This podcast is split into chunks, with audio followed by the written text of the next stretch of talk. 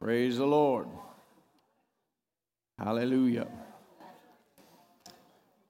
God is so good. Good to see you all here tonight. Just have a couple things that uh, I want to remind you of. Uh, next Sunday, Mark and Trina Hankins are going to be with us all day, uh, 8.30, 10.30, and uh, 6 o'clock at night. So bring your running shoes. Uh, bring your shouting shoes. You never know what's going to happen, but we know uh, it'll be good. And so, really, from uh, understanding who you are in Christ, the blood of Jesus, there's probably not a much better teacher uh, in the body of Christ. Really brings that. And then just the anointing uh, to cause us, uh, I don't know which direction we'll go, but to revive us, stir us to rejoice and understand that there's power and strength in the joy of the Lord. And uh, so, it's always great to have them uh, with us. And that's what better way to lay out, you know, for Palm Sunday.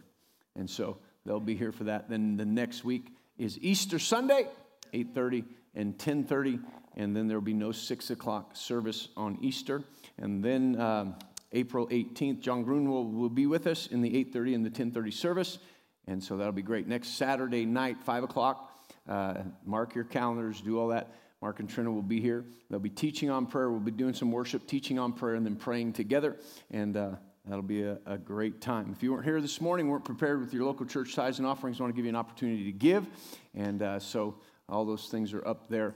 They're not up there, I guess. So uh, praise the Lord. Uh, I like what Zane said the other day. We have one for every generation. So um, if you're uh, giving by cash or debit or credit card, raise your hand. The ushers will get you an envelope. If you're watching online, you're one generation, you can send it in by mail, or you can go online uh, and, and give by the app, or you can go into our text. You can go to the text giving, or you can just go on and uh, to the website and go to punch the giving uh, button and give that way. We appreciate your generosity and all that you have uh, given and the things that have happened because of your giving. And so uh, we are grateful and thankful for that. We believe that God is supplying all of your need according to his riches and glory by Christ Jesus. And as Alan said this morning, well, that's a pretty good resource uh, to be able to draw from is his riches in glory by Christ Jesus. Thank you for your enthusiasm. See, when you understand that a little bit more, then you get the whole fullness of what Alan said this morning let them shout for joy and be glad, those who favor my righteous cause. See, it takes a while to set in. Let them shout for joy and be glad who favor my righteous cause. How many of you favor his righteous cause? Right? And so we get to shout for joy and be glad, not drag ourselves around. I favor God's righteous cause. Oh my God. But no, we get to shout for joy and be glad who favor my righteous cause. And let them say once a month. Let them say continually, Let the Lord be magnified, who takes pleasure in the prosperity of his servant. See, all those things go together. That prosperity, that fullness, that rich life, it all goes together. First of all, favoring God's righteous cause. Well, really, first of all, shouting for joy and being glad. But why are we glad? Because we favor his righteous cause. Right? We're not caught up in the politics of the day. We're not caught up in what the enemy's doing and what he's trying to do. We're, we're caught up in God's righteous cause. When you see God's righteous cause for humanity, you shout for joy and be glad. And then you have something to say continually. Not let me be magnified, not let everything else be magnified, let the Lord be magnified because he takes pleasure in prospering his people or his servants. Amen? That's a great thing. And so, uh, man, when you look and see that, you know what? I'm not depending upon everything else. God supplies all of my need according to his riches and glory by Christ Jesus. Not by what I can do about it, but what he can do about it. And he can certainly do a lot more than I can do. And so many times, you know, you just come to the point of just saying, you know what, somewhere I just have to get a confession. You know, I've tried everything. I've worked 60, 70 hours a week. I've tried figuring it out. I've tried planning it out. I've tried uh, organizing it out. I've tried prioritizing it out. And it just seems like at the end of the week, the end of the month, there's still not enough. And so sometimes you just keep doing that. But sometimes you just got to start getting down in your heart by a confession of God's word. He supplies all my need. He supplies all my need.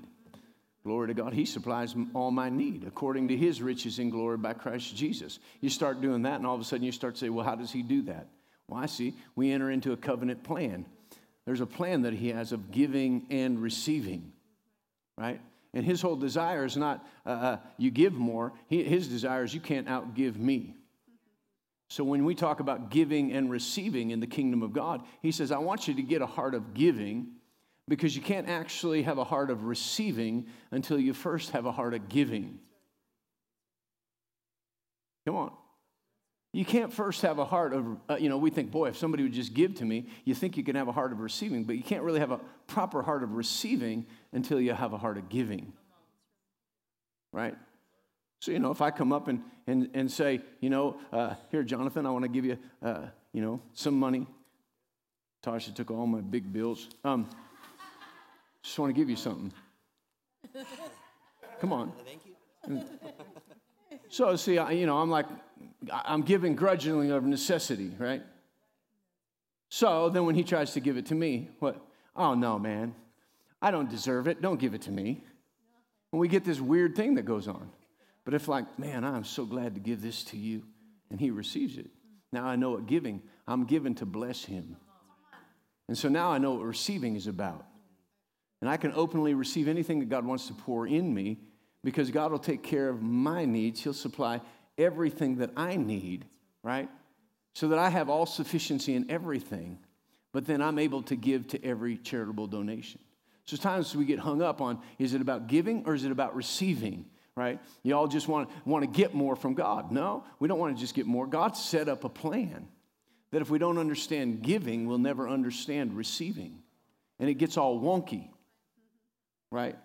We, if we give grudgingly, then when God tries to give to us, we're like, no, no, no. But then we go to prayer God, why don't you take care of me? But when you get into understanding covenant and you're giving, then all of a sudden receiving, it just becomes a continual flow. That's what God designed from the very beginning, is an understanding of a continual flow. Amen? Praise God. And so we just continue to grow in our understanding of the blessing of God. Amen. And so uh, as we're flying here, you can put your offering in the receptacle there or there. And uh, praise the Lord. Follow the lighted signs on the, on the floor. All right, open your Bibles with me to uh, 2 Corinthians chapter 5 and verse 21. On Sunday night, we have been talking about the subject of righteousness. We're going to spend a little bit of time uh, on sin consciousness tonight, which I know that might not thrill you, but we'll break out of that just as soon as we can. Um, but 2 Corinthians 5:21 says this. Most of you know 17, 517 says that any man that be in Christ is a new creation. We're new creations, right? If you drive up, you see that right on the sign, New Creation Church. It always amazed me, especially in the 80s, you know. I, am probably not out as much as I should get out anymore, so I don't know some things, but in the 80s, you know, uh, New Age was around and it was big around here. And so uh, people, Christians who've been a Christian for a long time, would drive up and say, New Creation Church, what is that? Some kind of New Age thing? I'm like, hmm. 2 Corinthians 5.17, it's in the Bible. oh, huh. Any man that be in Christ is a new creation. Old things have passed away, and behold, everything has become new. And now that everything is new, everything that is new is of God right? Anything that now, now everything that he's talking about, the everything that has become new is now everything of God, which really means we gave our life to him and he came in and filled up, recreated our human spirit to be a place where the Holy Spirit could dwell. Now, how did he do that? He had to wipe out all sin. God can't dwell where sin is, and so he had to wipe out all sin. Praise the Lord. We'll look at it in a moment. When he came in, he was also wiping out all consciousness of sin, if we allow him to do that. So he goes on to talk about reconciliation, but here in 21 it says that he who knew no sin became sin for us. Now that's a highlight in understanding redemption and overcoming sin consciousness. He became sin for us. And so he was our ultimate substitute. And so when we see that he became sin for us, it should register something in us that not only did Adam sin, and not only did, did uh, we make mistakes in our life and, and, and be violators of the law, but through Adam's sin, by nature, we became partakers of sin, of the very nature of sin. So Jesus had to become what we had become through Adam's fall in order to break the power of that so that we could become the righteousness of God in Christ Jesus. Right? And so we have this con- consciousness of sin that exists because Isaiah said, you know, and when we get into the idea of righteousness and talk about righteousness, religious thinking always just goes, oh, don't talk about that. Because we look at Romans chapter 3. Romans chapter 3, Paul says, uh, there's none righteous, no, not one. But he goes on to talk about things, if you read it, he's actually talking about man's condition in Adam. Man's condition in Adam. So you have to read past that, that place in Romans chapter 3 where there's none righteous, no, not one. There's, one. there's none without knowledge. Their mouth is an open sepulchre and go past all that. But then he says, but God, right? He goes on and says, but that was all under the law, but now the righteousness of God is revealed through faith, right? And so he goes on to talk about that in Romans chapter 3. So we, we get this idea, well, don't, let's don't talk about righteousness. And we go to Isaiah, and Isaiah said, our own righteousness is as filthy rags, right? And so we can't get there. So we think, well, you know, don't think about righteousness because our mind immediately goes to that sin consciousness that we could never be righteous. And under sin, you cannot be righteous. And you cannot achieve righteousness on your own. And so even sin consciousness will begin to get in the heart of believers thinking that if I repent enough, if I go to church enough, if I give enough, if I do some kind of penance enough, I'll make it and, and, I'll overcome. But that in itself, those are all good from a direction, but that in itself to make you feel worthy of righteousness never does it. And so that sin consciousness gets us in a, a cycle of saying, listen, God, man, I prayed for 52 hours. I fasted at the beginning of the year. I still got problems. And then we begin as Christians to say, is this even working? And the answer is no in and of itself, it is not working because you can't do enough penance or repentance trying to earn it yourself. That is not the cure for sin consciousness. And it's part of your consciousness because we were developed that way. One writer says this, I like what he says sin, sin consciousness, praise the Lord. Do you have your glasses, Bucky? Can I borrow your glasses for a second? My contact's not working a little brighter light or something. Dear Lord, have mercy. uh, are these prescription? Oh, there we go. All right, got it. so, sin consciousness can be traced as the reason for practically every spiritual failure. Sin consciousness can be traced as the reason for practically every spiritual failure. Listen, sin consciousness destroys faith and it destroys the initiative in the heart. It gives man an inferiority complex. Come on, sin consciousness. We, we don't think about it, but sin consciousness, that consciousness of who we are and what sin has done to our life, really creates that place of uh, of an inferiority complex and unworthiness. I'm not worthy. Look at what I've done. Yet, in all that feeling of unworthiness, we keep trying to feel worthy. But we can't do that. Because unworthiness always will create these things. Unworthiness will destroy your faith. Unworthiness will destroy your faith. You know, the enemy will work it in your system to think, my unworthiness is humility. No, unworthiness, it destroys your faith in God. It'll rob you of your peace of mind. Unworthiness, you know, no matter how many times you go, no matter how, many times you repent, you're not worthy, it'll destroy your peace of mind. It'll just start messing with you. Unworthiness will uh, infect your prayer life. A feeling of unworthiness will uh, infect your prayer life. Because when we come to prayer, we come boldly to the throne of grace, knowing that we're sons and daughters. When we come in like an unworthy worm, we're trying to sneak around the throne so God doesn't see us too much.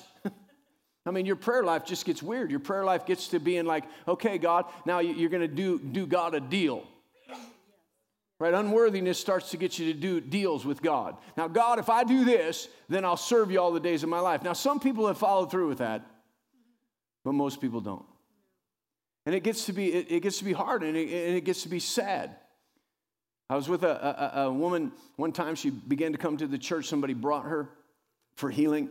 Uh, she'd found cancer in her body and uh, ministered to her. She made Jesus the Lord of her life, and uh, things were still working in her body. So I went to visit her in the, uh, the care facility that she was in one time and uh, just talking to her, just the way people think. And this is that sin consciousness. Though she had been born again, she hadn't had uh, teaching on who she was in Christ. There hadn't been that time. So she sat down and we were talking for a while, and she said, You know, uh, Pastor, uh, if you pray and, you know, if God heals me, I have a great deal of financial resources that I can give. And I had to say, Kirsch, it's not about that. It's not about that at all. God loves you. No matter how much money you have, Jesus died for you. You don't have to cut a deal with God. Well, why would you do that? Unworthiness. See, you guys may go, oh, you've had teaching, but there's people out there who are like, I don't know what to do about the ill in my life. How could I cut a deal with God? Because that sin consciousness over, moves in and it begins to deal with us. And even as believers, we get to that place where it starts to infect things about our life. Unworthiness will rob us of our fellowship and our communion with God. Unworthiness won't allow you to come to that throne of grace and just obtain mercy and find grace to help. It'll affect your communion and your fellowship with God. Now, when we get to talking about this, I know people will, they'll begin to think in their mind, well, now if you start talking about this, people will just think they're righteous. They'll just go ahead and, and do whatever. No, the thing that keeps us doing things that are wrong is that sin consciousness. Right? We want to say we're righteous, but if we don't have a real, true heart understanding of our righteousness that we have in Christ Jesus, it will never uh, uh, overcome where we're at in that sin consciousness. And in fact, God endeavors to relate to us the difference between the old and the new. And what he was actually impressing from the old covenant was sin consciousness. And God, for the, the Jews in the Old Testament, he was reminding them every single year of sin. Turn over to Hebrews chapter 10.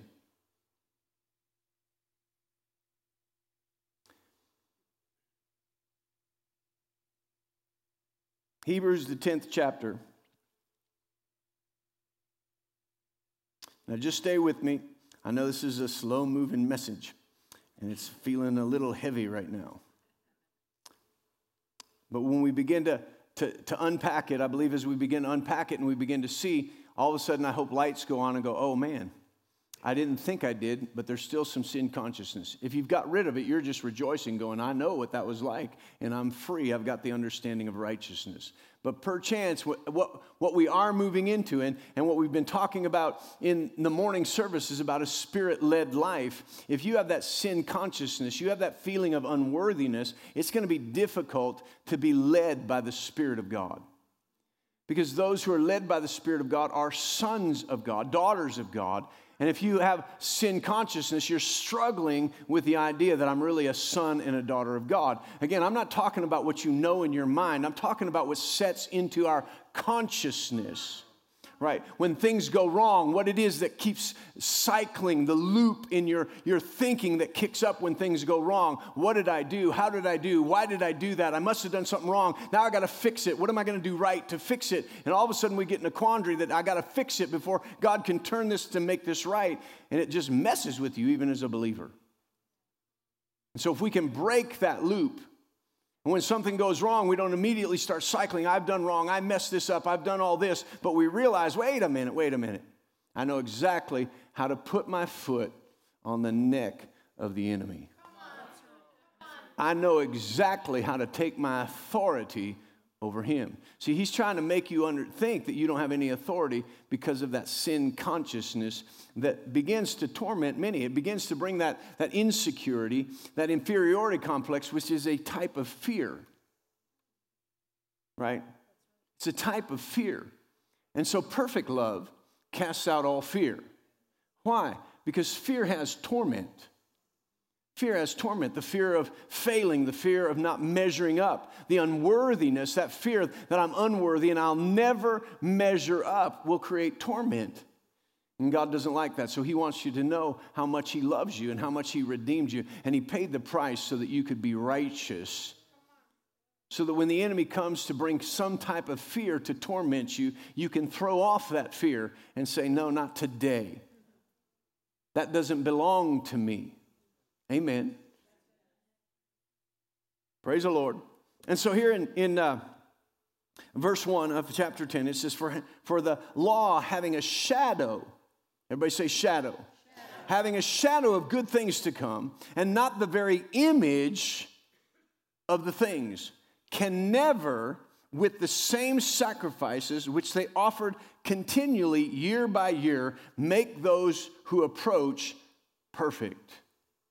Right? He's saying under that sin consciousness, even if you bring a sacrifice year after year after year, even if you try to bring a sacrifice when things are going bad, week after week after week, right? When things go wrong, maybe you haven't been coming to church and, and things are going wrong, but now they're wrong. I got to get to church. I got to make things right. Again, it's not a bad thing, but in and of itself, that consciousness of sin, and somehow I can do something to turn this around, won't turn it around. Why? Because it's not a problem with your church attendance, it's a problem with your consciousness of sin. Right? Because if you weren't conscious of sin, you wouldn't immediately go, I got to get to church to fix this. If there was righteousness consciousness, you'd already be in church. right? Church wouldn't fix it. Church is a place where you enjoy fellowship with the body. Church isn't a fix it thing, church is a fellowship thing. Church is a body thing. Church is an understanding. We're righteous. We're right with God. We're connected. We're the body because we're righteous. So we're all connected as the body of Christ. We're not coming to fix something. All right. That went over good. All right. Verse 2. For then you would, uh, for then they would not have ceased to be offered, uh, for they would not have been ceased to be offered. For the worshipers, once purified, would have no more consciousness of sin. Right? If it said the human sacrifice or the sacrifice that man could bring, the blood of bulls and goats could have done it, then they, wouldn't have, they would have stopped bringing the sacrifice. Why? Because it would have purified their conscience from sin. But the blood of bulls and goats could never clean the conscience from sin. Verse 3 But in those sacrifices, there is a reminder of sin every single year. So every year when they had to bring sacrifices, it reminded them we are sinful. There's nothing we can do about it. We're just bringing these sacrifices to cover us until next year. There's a sin consciousness. Well, why would God do that? Why would God keep his people in a sin consciousness? Because he's pointing to the one sacrifice that one time for everything. What God wanted his people to realize is you kept bringing that and you knew this didn't do it, we're coming back next year. But it's pointing to the one sacrifice that one time for everybody. There'll never be a year after year after year sacrifice. Through the one sacrifice, it'll take care of it forever. As we said last week, you can read on, uh, uh you can go back to chapter 9 that the blood of Jesus cleanses us, cleanses our conscience from dead works. The blood of Jesus cleanses our conscience. There's no place, no place, I believe Smith Wigglesworth said this, there is no place in your life that the blood of Jesus cannot reach into and cleanse. No place that the blood of Jesus cannot reach into and cleanse. Come on, that's what he wants to do. All right. He said, but in those sacrifices, there's a year, every year, a, reminder of sin. For it is not possible that the blood of bulls and goats could take away sin. It's not possible. Couldn't take it away. And so we begin to understand that there is this, this place, this understanding and as believers, we want to understand this, and sometimes we don't. That when we become believers in Jesus Christ, that in that we become a partaker of the very nature of God. But what we don't understand is that through Adam's sin, by nature, we were partakers of the nature of Satan.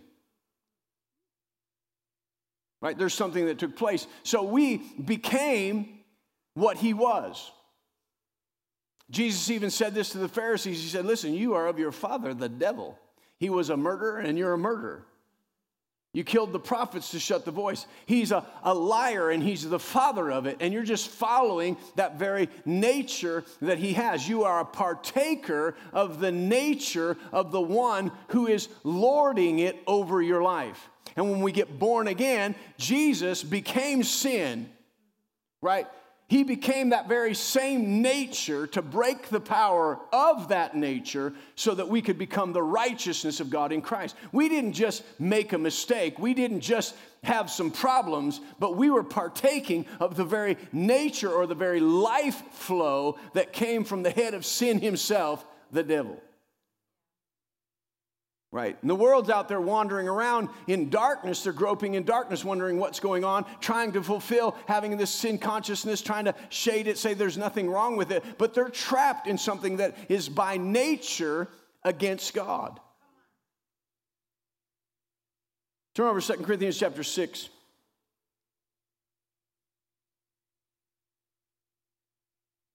Second Corinthians chapter 6. We're getting ready to turn a corner here.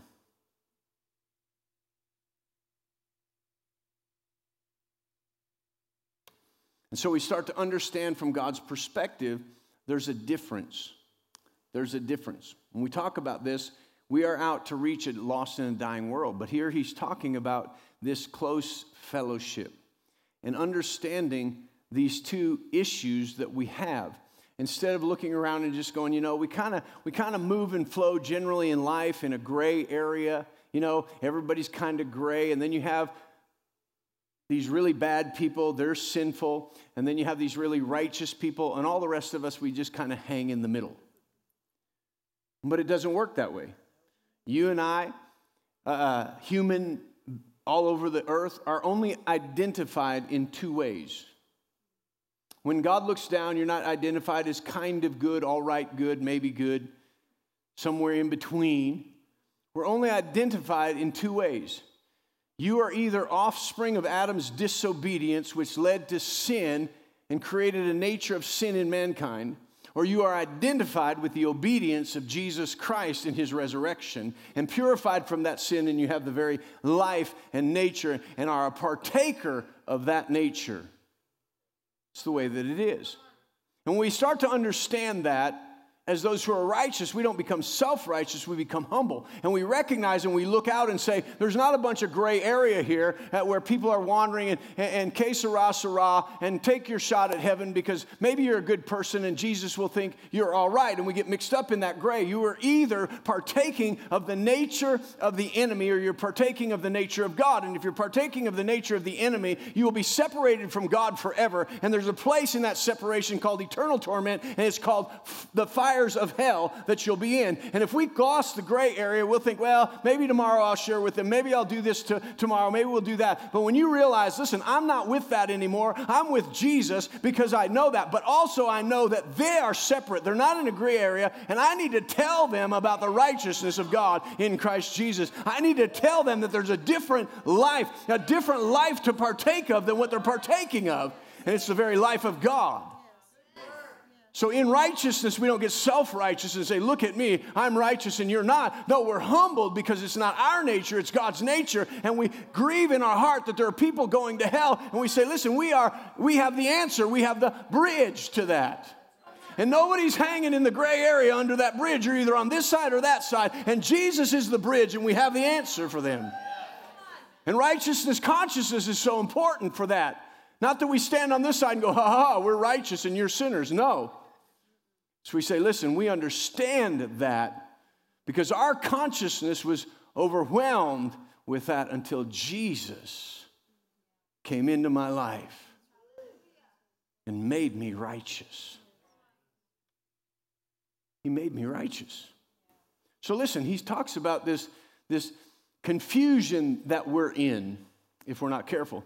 So he says, Do not be unequally yoked together with unbelievers unequally yoked, fellowship.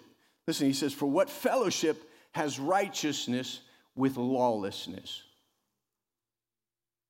He's not putting people down.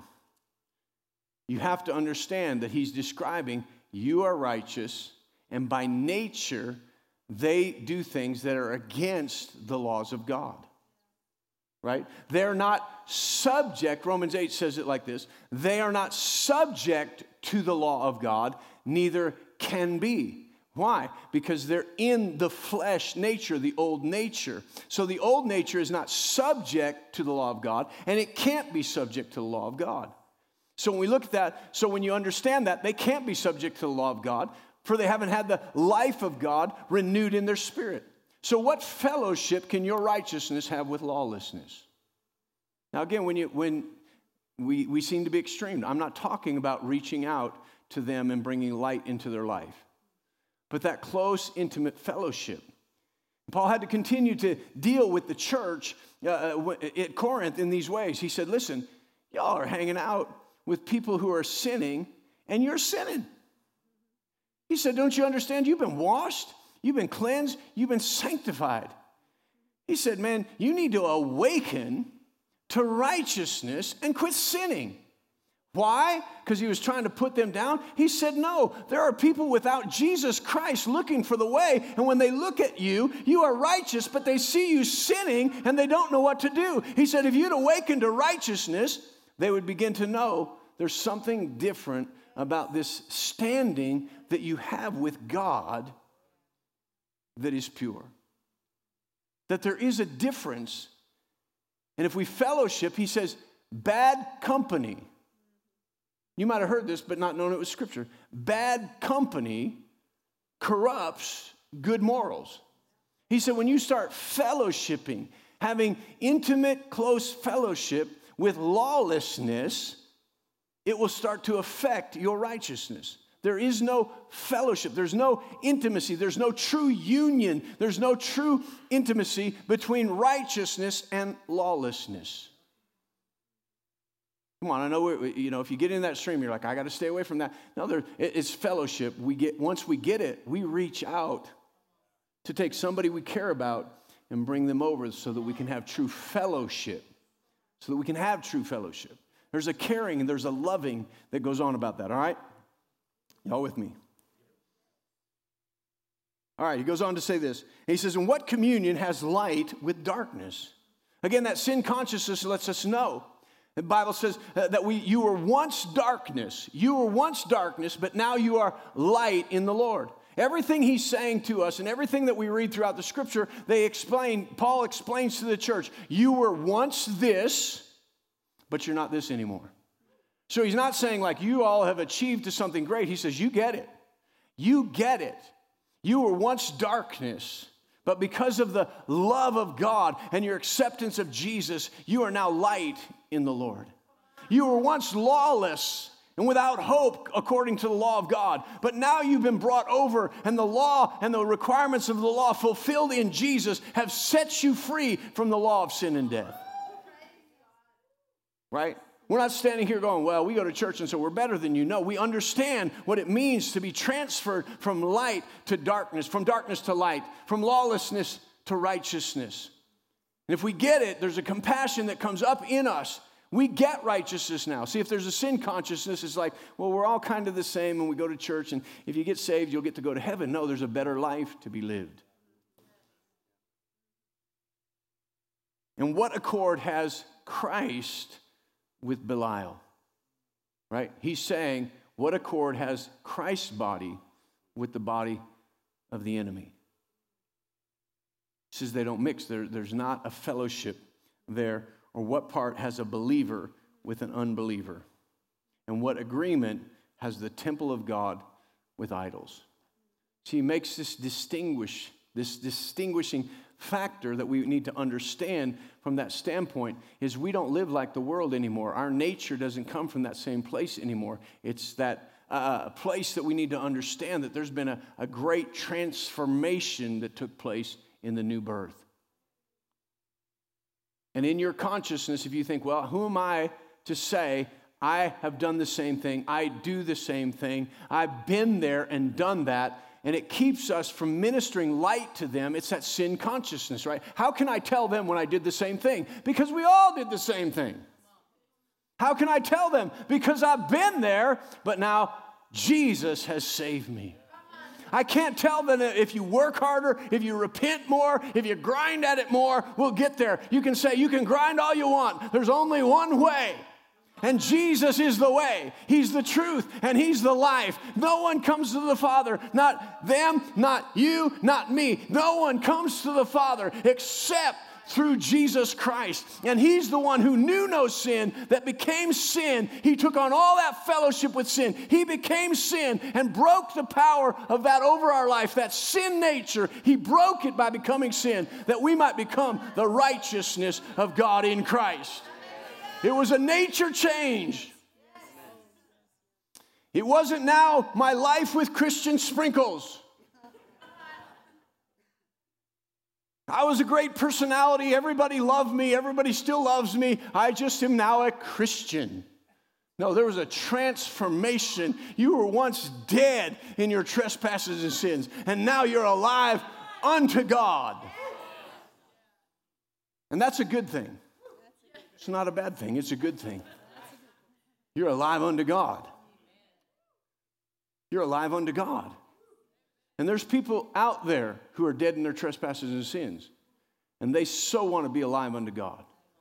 But their mind is so racked with the consciousness of what sin has done that they need to be set free. They need to be brought into an understanding of that. Turn over to Ephesians chapter 2. All right, here we go. We're turning the corner. You all ready to turn the corner? Ephesians chapter 2. Starting verse 1. And you he made alive. Everybody say, He made me alive. he made me alive. We who are dead in our trespasses and sins, in which you once walked. Everybody say, I once walked. Come on now, if you're still walking that way, we're going to break that thing so you get to walk free. Come on. No condemnation. There's some things that we're all still walking out of. Why are we walking in them? If you go back to that statement, I still am not totally over sin consciousness. I believe that with all of my heart. I might know all that I know, but when I come back, the enemy pulls up something.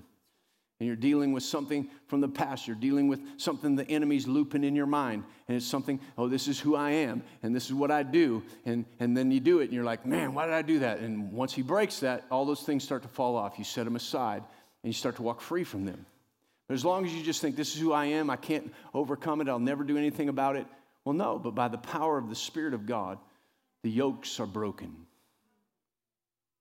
not by trying so hard. See, our consciousness of sin, very rarely do people stop sinning because they think about what they have to stop doing all the time. We think if I just think about stop not doing it, think about not doing it, think about not doing it, I'll stop doing it. No, you don't. You just think about it all the time and keep doing it. But if you get your mind on the fact that I don't even, that's not who I am anymore, I'm doing a lot of other things and I'm deciding that, you know what, this is what I'm going to do with my day. And then if you're doing that, you find out my day is gone and I didn't do what I used to do with my day. Instead of trying to not do with that section of my day, but all the time thinking, I gotta go by there and see if I can handle it because I think I can handle it now, and you can't handle it, you just stay away from it. Busy doing other things, and you find all of a sudden I've been doing other things and you know what? I'm not doing that anymore. And I'm not even thinking about that anymore. And I'm not, and, and you know what? I'm not dealing with the guilt of it anymore. I'm not dealing with the shame of it anymore. I'm not dealing with the consequence of it anymore.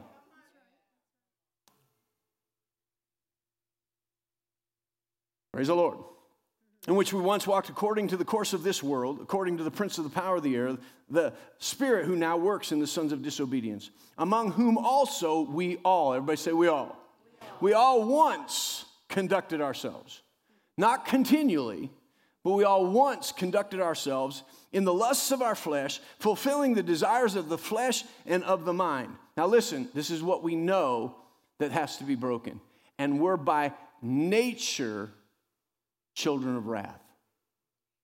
We're by nature children of wrath. Paul is saying, listen, we all deal when we come over to Christ, when we, are, we, we decide to believe in Jesus Christ, we look and we see this is how I once lived my life.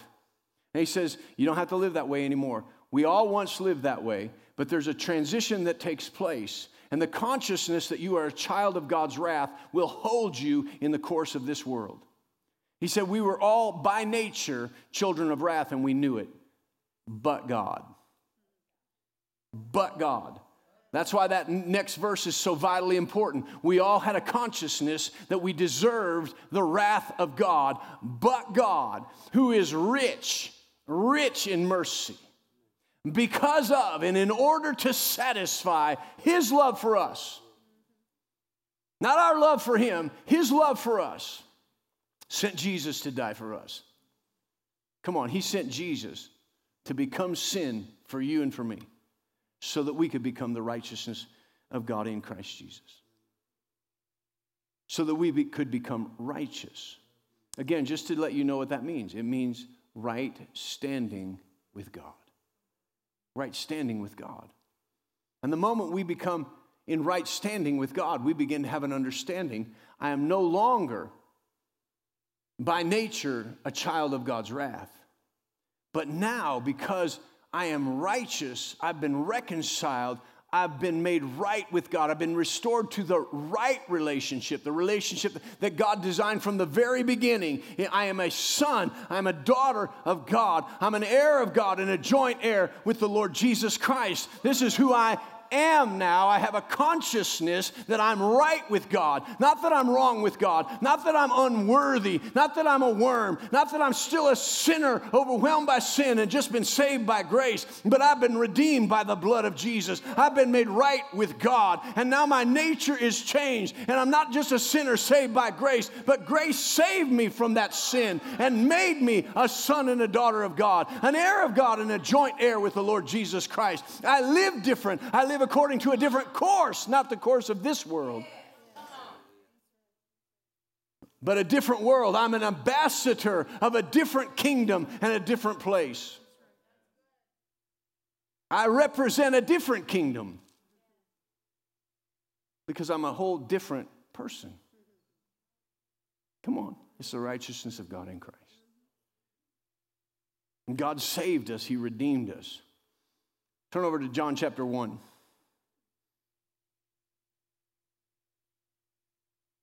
So when the enemy comes back and says, This is just how you are, you have to say, This is not how I am. Come on.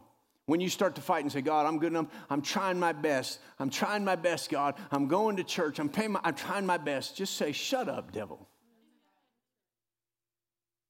I'm going to quit trying my best, and I'm going to let you do your best in me. Because when you do your best in me, I'll be moving according to the course of the kingdom of God and not struggling with the course of this world. Come on, it gets down in your consciousness. The blood of Jesus, everybody say, the blood of Jesus, blood of Jesus. cleanses my consciousness of dead works. Say it again, the blood of Jesus, blood of Jesus. cleanses my consciousness of dead works. Say it again, the blood of Jesus, blood of Jesus. cleanses my conscience of dead works. Come on, when that's cleansed, it's washed away. I'm not feeling that way. I'm not feeling the guilt and the shame. I'm not thinking about it. But I'm thinking about Him.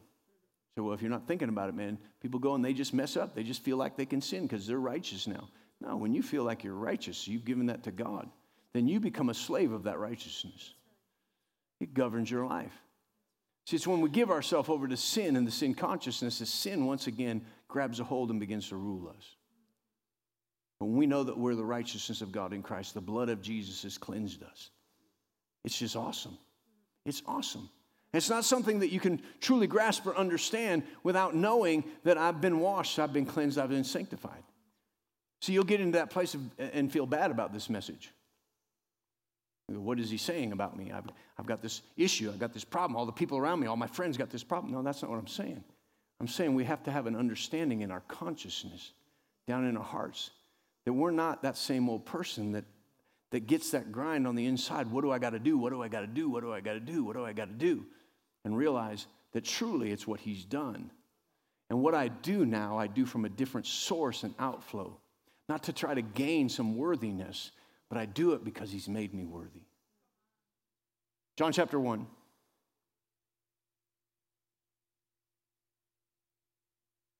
John chapter 1. And we're going to jump in at verse 6. It says, Therefore, uh, there was a man sent from God whose name was John. This man came for a witness to bear witness of the light that all men through him might believe. He was not that light, but was sent to bear witness of that light. That was the true light which gives light to every man coming into the world. He was in the world, and the world was made through him, and the world did not know him. He came to his own, and he, he was, his own did not receive him.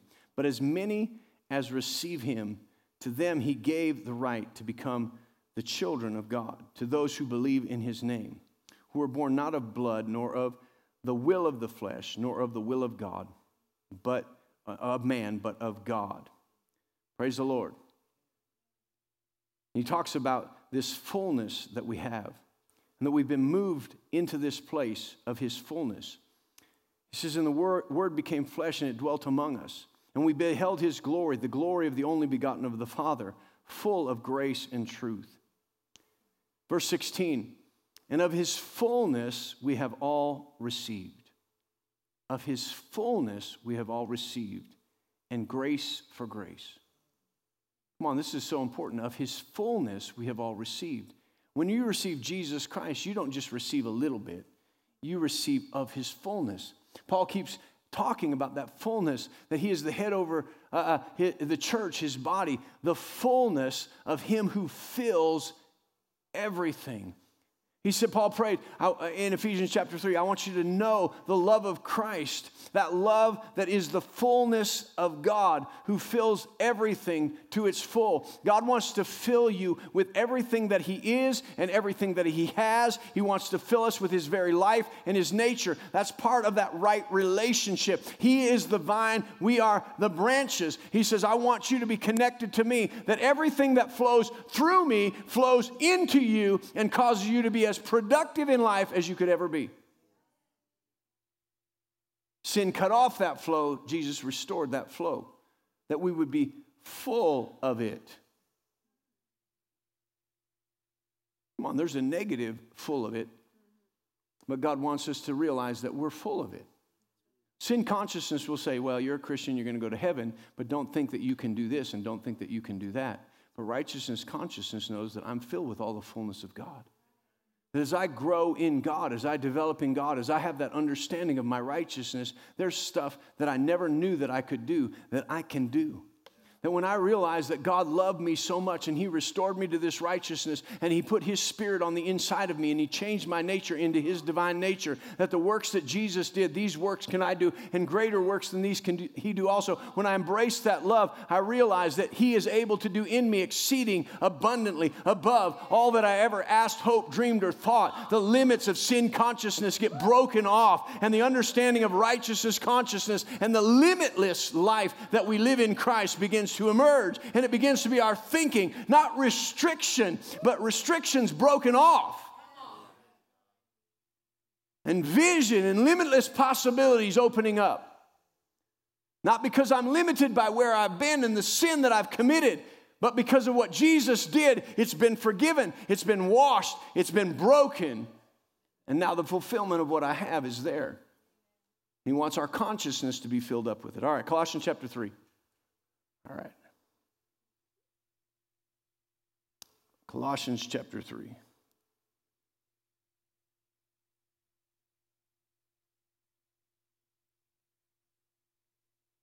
Not Colossians chapter 3, I'm sorry. Colossians chapter 1.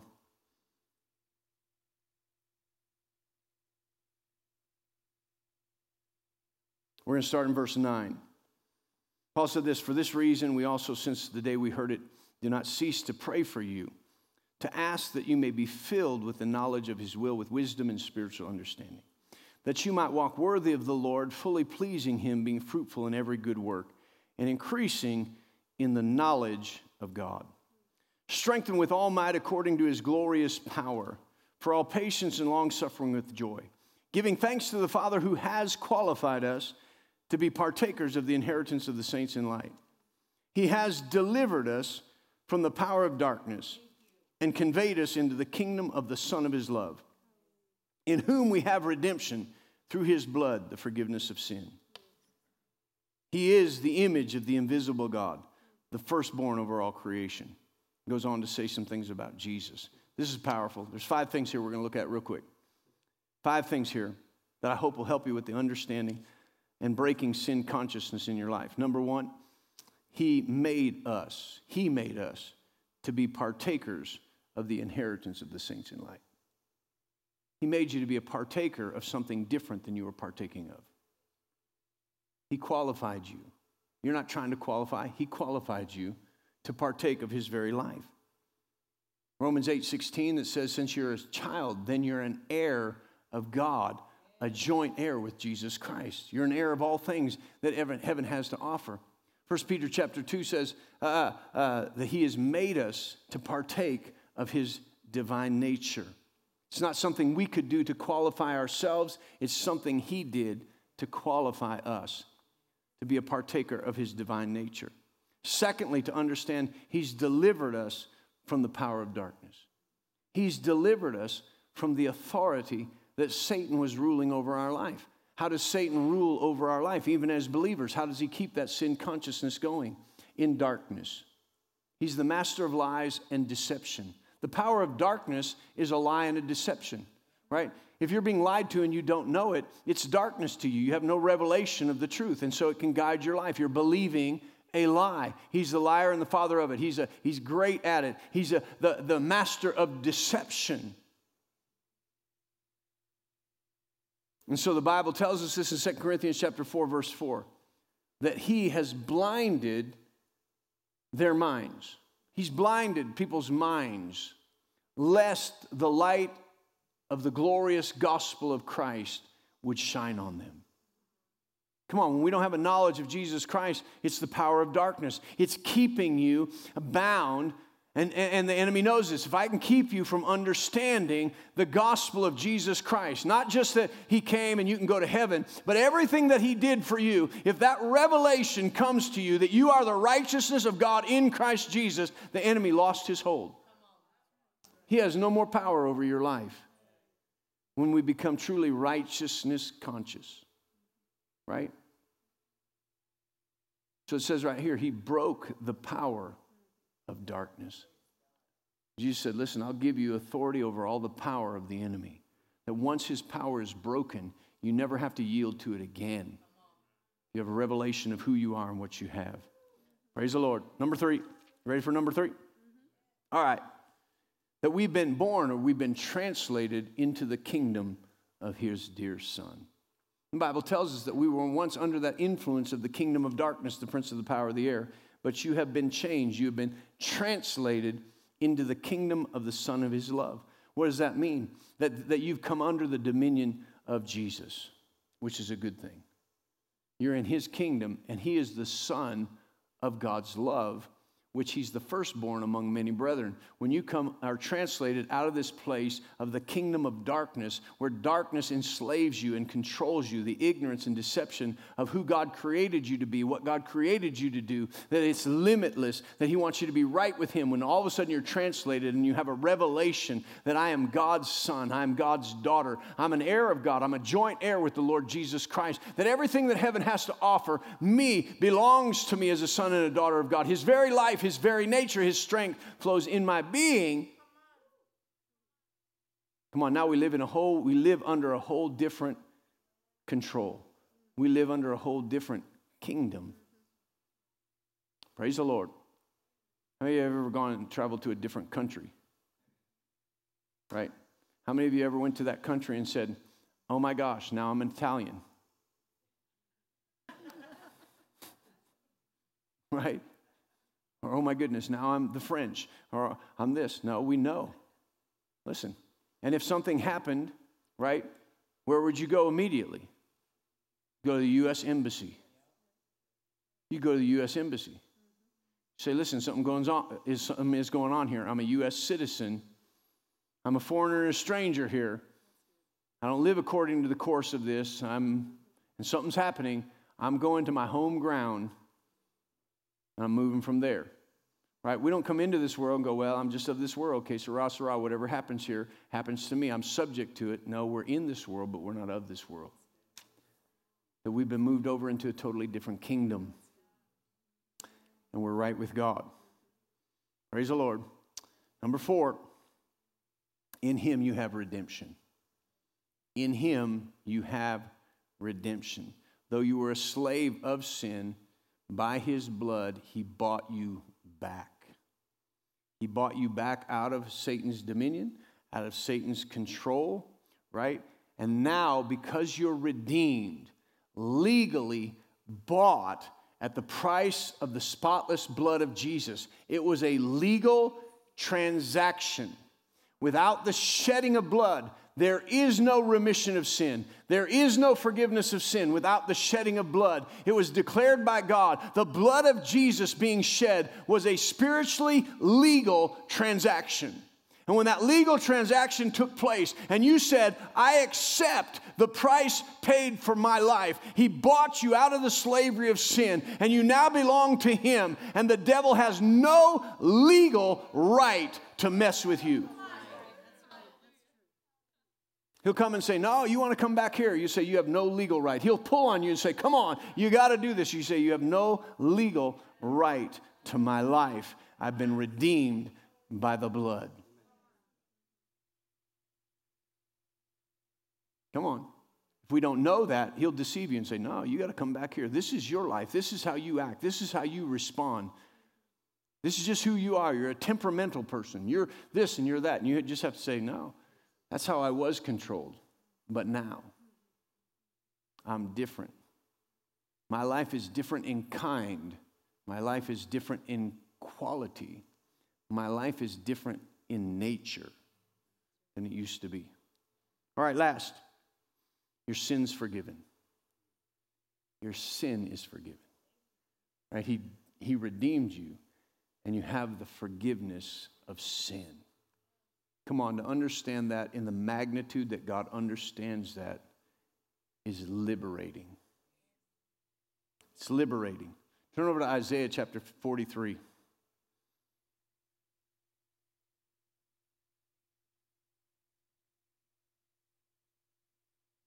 Isaiah chapter 43.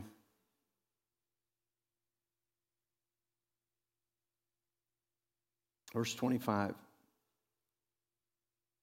He says this He says, I, even I, am he who blots out your transgression for my own sake. I like that. He's like, because I love you so much and I want fellowship with you. I blotted out your transgression. And I will not remember your sins. Come on, sin consciousness will cause you to remember your sin, take them back to Him again and again and again. And if we understand this correctly, he is going, What are you talking about? God, forgive me, forgive me, forgive me. This is why this must be happening because I, forgive me, forgive me. He's like, What are you talking about? You know, when I did this and I did that, this must be the cause of what's happening to me. This must be it. And he's like, What are you talking about? You know, remember when? No, I don't remember when because you already brought that to me and I blotted it out with the blood of Jesus and I don't remember. So why don't you go ahead and forget about it?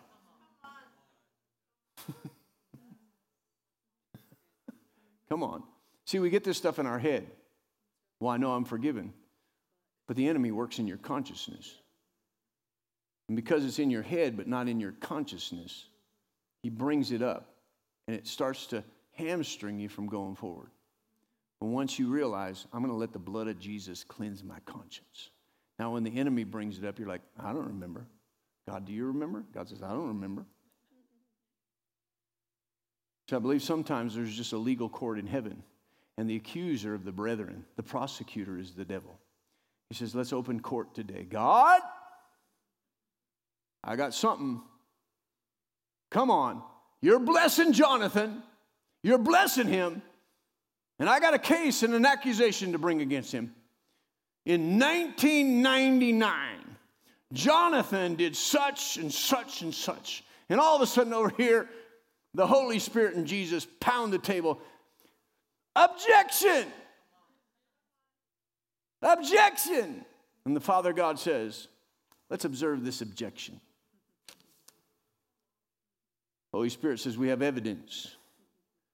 Let me present exhibit A. He walks up in front of God and he says, Right here, the mercy seat. Jonathan, I have evidence.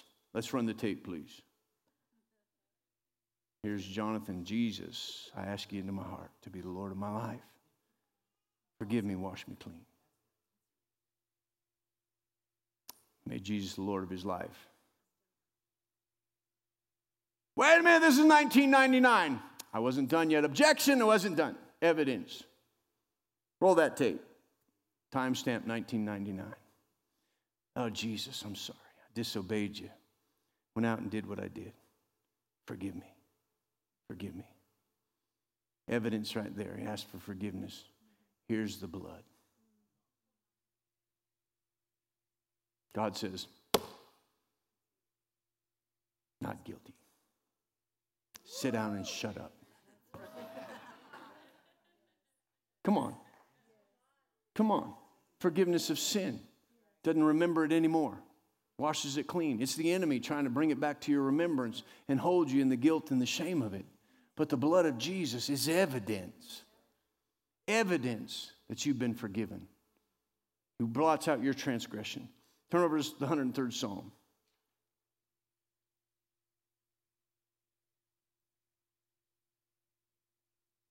103rd Psalm, the 12th verse.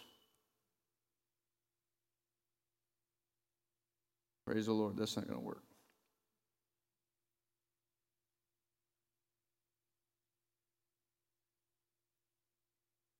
Y'all doing all right? All right, verse 12. It says, As far as the east is from the west, so far. Everybody say, so far. Come on, it's so far. As far as the east is from the west, he has removed our transgression from us. Now, I don't know if you know this or not, but the east and the west will never meet. That's how far it goes. If you're going to the east and you're going to the west, they just keep going. He said, Listen, I'm not into remembering what you did wrong. I'm going to wash you and cleanse you so you don't have to remember what your past was like, but you can see what your future has set for you. Come on. He says, I want you to be conscious of who you are now. You're my son, you're my daughter. I have a future and a hope for you. And that future and that hope for you is without a consciousness of sin and what Adam's sin did to you and what your sin had done to you. I want you to live free as a son and a daughter of God, free to serve me in all the ways that I've designed for you to serve me so that you can fulfill and be fulfilled in your destiny, be fulfilled in your relationship with me without hindrance of guilt, of shame, and of consciousness of sin, but only the understanding that you are righteous. Come on. And when you do that, you don't go out and go, I'm righteous, but let's go ahead and sin. See, that's what people think. But it's that sin consciousness that gets you to do that. I'll cover that, but I'll still go sin because that's just what I got to do. But righteousness will say, we don't do that anymore. It's not something I really enjoy anymore. I enjoy what God's called me to do. And as you grow closer to that and you step out in sin, you know that. You're like, man, I don't even like this anymore. Why did I do that? Well, because that's what I do. And for a moment, you think we're going to have fun again. You're like, I'm going to do it again. One, I, I, I had fun doing it once, but now I don't have fun doing it anymore. Well, just go ahead and yield to that. Don't try to make it fun again. Just go ahead and yield to the fact that it's not fun anymore. Because God softened your heart and said, This isn't what I've called you to do. That's why it's not fun anymore. Come over to where you'll really begin to enjoy the life that you now live by faith in the Son of God. Why don't you stand up? Glory.